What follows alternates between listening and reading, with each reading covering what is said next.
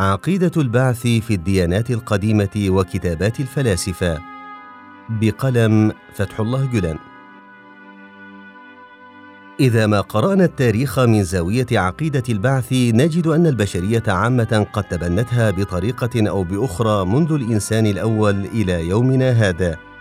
بدليل أن الفيلسوف والمؤرخ الأمريكي ويليام جيمس دورانت يذكر في كتابه تاريخ الحضارة فهوما شتى لأقوام عديدة حول البعث بعد الموت ويسجل ما نحتوه على الجدران من كتابات وما رسموه في الكهوف من رسومات متنوعة حول طقوس دفن الموتى.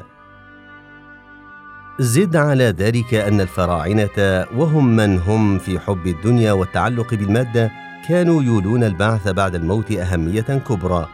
فبعد الحفر والتنقيب في قبور الفراعنة تم العثور على عبارات منحوتة على الجدران تقول ما يلي: سيموت الناس جميعا أما المجرمون فستتحول وجوههم إلى صور مشوهة ويقذفون في أسفل الأرض ليذوقوا مرارة العذاب إلى الأبد. أما الأرواح الصافية الطاهرة فسيلحقون بالملائكة ويعيشون سعداء في علياء السماء. لذلك كان الفراعنة يأمرون بأن توضع معهم في مقابرهم ألوان شتى من الطعام والشراب والملابس الجميلة والحلي الكريمة. صحيح أن الانحراف في العقيدة واضح بيد أن الواضح كذلك أن إيمانا بحياة أخرى كانت دافعة لمثل هذا السلوك وكانوا يرسمون على جدران مقابرهم وممراتها صور حيتان وثعابين اعتقادا منهم بأن الآلهة تحب ذلك. مما يدل على أنهم كانوا يؤمنون بحياة أخرى تبدأ بعد الموت وأنهم سينالون بهذه الرسومات مرضاة الآلهة ومن ثم يضمنون الهناء والسعادة في العالم الآخر. ثم هناك كتابات ووصايا دفنت مع الموتى تعرف بكتاب الموتى وهي نصوص على شكل مناجاة وترانيم تم العثور عليها في المقابر. في هذه الكتابات يقول أحد الأموات في مناجاته السلام عليك أيها الإله العظيم. أتيت إليك لأشاهد جمالك الأبدي. تكرم علي برؤية جمالك فذلك مطلبي ومرادي. لم أظلم احدا ولم أخن احدا ولم أكن سببا في بكاء أحد ولم أقتل احدا ولم أكن جبارا. ها قد جئت إليك ووقفت بين يديك. لا مراد لي سوى رؤية جمالك. أجل إن هذه الكتابة والكتابات المشابهة لها تدل على أن عقيدة الآخرة كانت موجودة فيهم أيضا. فلو ذهبنا إلى مراحل مختلفة ومناطق مختلفة وبيئات ثقافية مختلفة من تاريخ البشرية ونقبنا في مقابرهم وبحثنا في مساكنهم فسوف نسمع منهم نداء الماضي الصامت الذي يقول الخلود الخلود أريد. يحكي الشهرستاني نقلا عن زرادشت أنه قال لقد أرسل الإنسان إلى دار الدنيا بمهمة فمن أجاد القيام بها فسوف تصفو روحه وينضم إلى سكان الملأ الأعلى. أما الفاشلون فسوف يسجنون في أسفل طبقات الأرض إلى الأبد. ومن المحتمل أن العبارات قد فقدت كثيرا من المعاني التي كانت تحملها الألفاظ الأصلية نتيجة الترجمات المتكررة. لكن المعنى العام واحد وهذا هو المهم مما يعني أن فرعون مصر رغم أبهته وجبروته كان يهمه ويقض مضجعه هاجس البعث بعد الموت ويحسب له ألف حساب.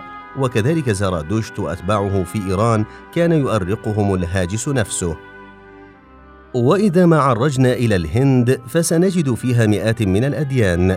وقد يكون سبب هذا التعدد سوء فهم أصاب أتباع الدين الواحد إذ حسبوا اجتهادات بعض رموزهم الدينية وممارسات رجالاتهم الصالحين ديانات مستقلة فابتعدوا نتيجة ذلك عن الدين الأصلي وتوزعوا إلى أديان لا تعد ولا تحصى. ولكن الديانات الهندية تلتقي جميعا في نقطة مشتركة وهي عقيدة استمرارية الأرواح. إن عقيدة التناسخ التي تتناقض مع روح الدين الإسلامي شائعة في الهند، وهي عقيدة يرفضها الإسلام رفضا باتا. ولكن النقطة التي تهمنا في الموضوع إيمانهم بخلود الأرواح، وتذهب بعض تلك الديانات التي تختلف عن الأخرى في تفسيرها لعقيدة التناسخ إلى أن عملية التنقل المستمر من جسم إلى جسم آخر حالة خاصة بالأرواح الشريرة فقط في حين يذهب البعض الآخر من هذه الديانات إلى أن كافة الأرواح خاضعة لعملية التناسخ والتنقل. ولكن القاسم المشترك بين تلك الديانات أن الأرواح ستتم في نهاية المطاف دورة التنقل من بدن إلى آخر وتستقر في محطة أخيرة محددة. أما بوذا فلا يرى بتلك المكابدة المستمرة للروح في سلسلة التنقلات المتواصلة تلك. فيرى أن الروح لا تتنقل إلى ما لا نهاية. ربما يحدث ذلك في البدايات لكن الأساس أن تصل الأرواح إلى حالة نيرفانا أي عودتها إلى الحقيقة المطلقة وتلاشيها. فلو درسنا الأدب الهندي بتان وإمعان واستخلصنا عصارته فسنرى أن كل قطرة من قطراته تشير إلى عقيدة البعث بعد الموت.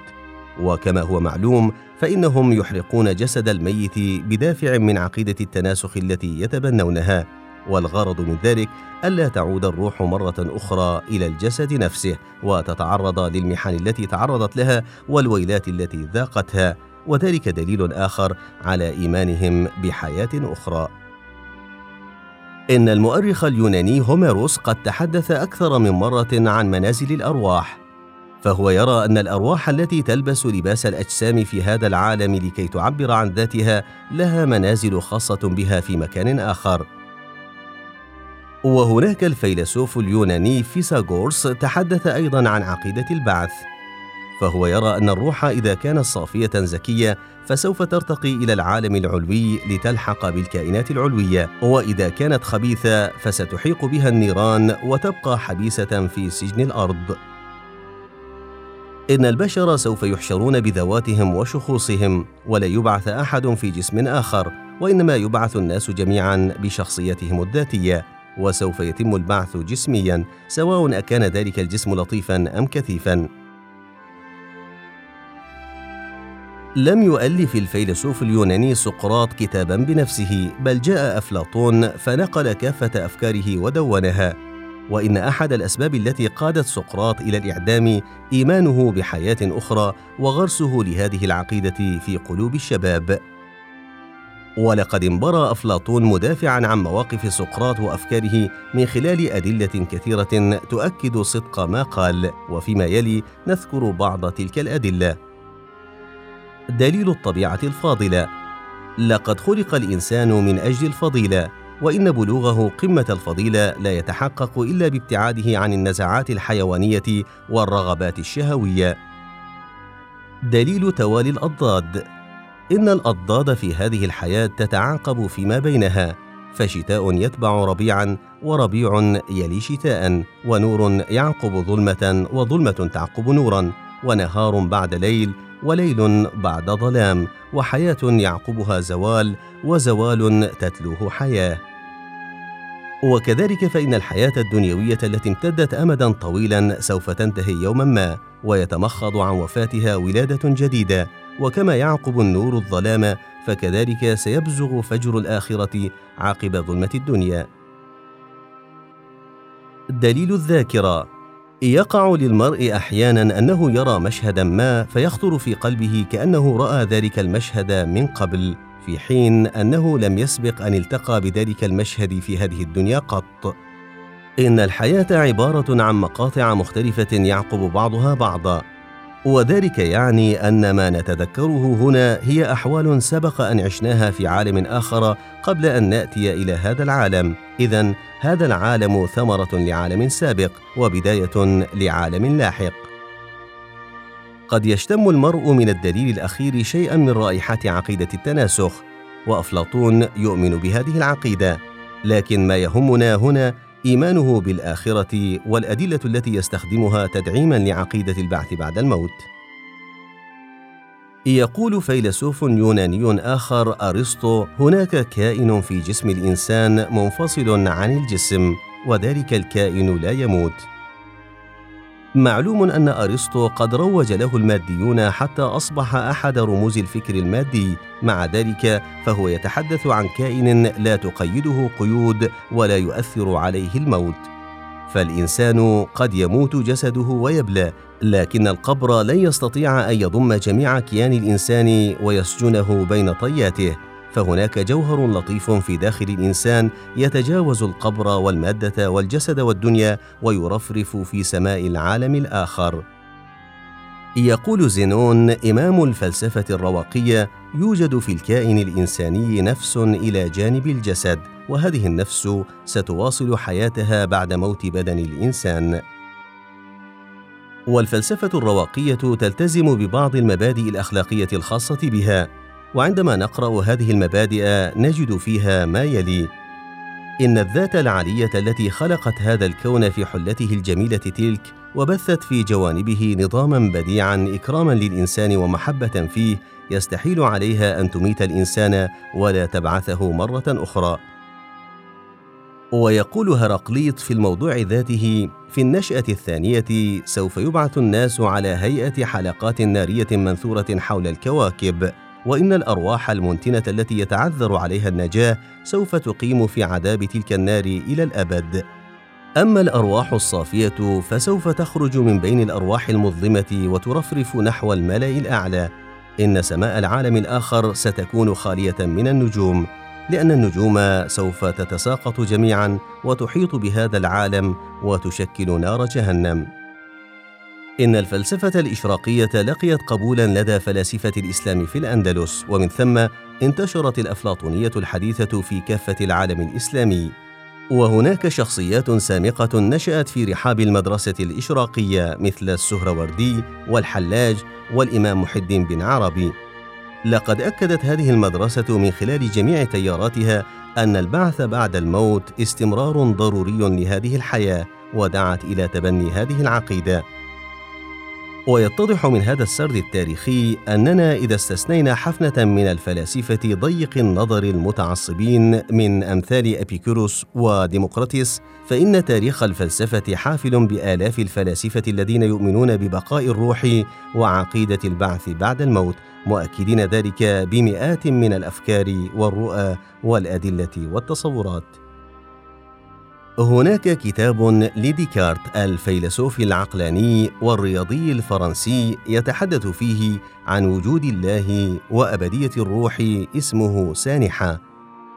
في هذا الكتاب الذي سجل فيه بعض السوانح والإلهامات الواردة على قلبه تطرق لأول مرة في مسيرته الفلسفية إلى مفهوم الروح وأنها جوهر لطيف منفصل عن الجسد. كما حلل أبدية ذلك الجوهر تحليلا عميقا ودقيقا. وقد وعد ديكارت قراءه بأن يخصص كتابا آخر يتحدث فيه عن كيفية بقاء الروح لكننا لم نجده قد عالج ذلك الموضوع بصورة مفصلة في كتبه الأخرى المنسوبة إليه. غير أن التحليلات التي قام بها في كتابه ذاك حول مباحث الآخرة بلغت من الجودة مستوى يغني عن تأليف كتاب آخر في الموضوع نفسه. وقد أعقب ديكارت فلاسفة عقلانيون آخرون في مجال اللاهوت مثل الفيلسوف وعالم الطبيعة الألماني لايبنس والفيلسوف البرتغالي سبينوزا حيث طرح لايبنز نظرية المونادات فقال إن من طبيعة المنادات أن تنمو وتمتد وتتفتح إلى ما لا نهاية غير أن الزمان في هذا العالم محدود. لذلك يتعذر الامتداد والتفتح اللامتناهي. ينبغي أن يكون الزمان لا متناهيا لكي يتم الامتداد اللامتناهي وهذا يقتضي وجود عالم آخر لا متناهي الزمان. اذا فكل فرد مرشح للبقاء والخلود من أجل أن ينمي مناداته الخاصة به. أما سبينوتزا فيذهب في اتجاه التعميم حيث يقول إن الحياة الأبدية لن تقتصر على الشخوص وإنما ستمتد الحياة بصورة متوحدة متكاملة وذلك يعني وحدة الوجود. وإذا وصلنا تتبعنا لتاريخ الفلسفة فسنجد أن باسكال وبركسون وهما من الفلاسفة الفرنسيين المتأخرين كذلك ممن آمنوا بعقيدة البعث بعد الموت. أبو العلاء المعري من الشعراء الذين اختلطت عليهم بعض الأمور في العقيدة ومن ثم تجده في بعض الأحيان يسخر من بعض القضايا الدينية. لكننا وبمجرد إطلالة سريعة إلى رائعته رسالة الغفران نجد براعته في رسم مشاهد يوم الحشر بصورة دقيقة مؤثرة استلهاما من مشاهد القيامة في القرآن الكريم. وكأني بدانتي ذلك الشاعر الإيطالي قد قرأ مشاهد المعري تلك ثم نقلها في أعماله الأدبية التي صور فيها مقاطع عجيبة من الجنة والنار ومواقف الأعراف أضف إلى هؤلاء أدباء وشعراء آخرين يحملون عداء شديدا للدين، لكنهم لم يجدوا بدا في أعمالهم من الحديث عن البعث ومشاهد الحشر والحساب ومواقف الآخرة. أجل إن عقيدة البعث حقيقة لا شك فيها، وهي من الصدق بحيث أجبرت أعداء الدين على تصديقها والحديث عنها.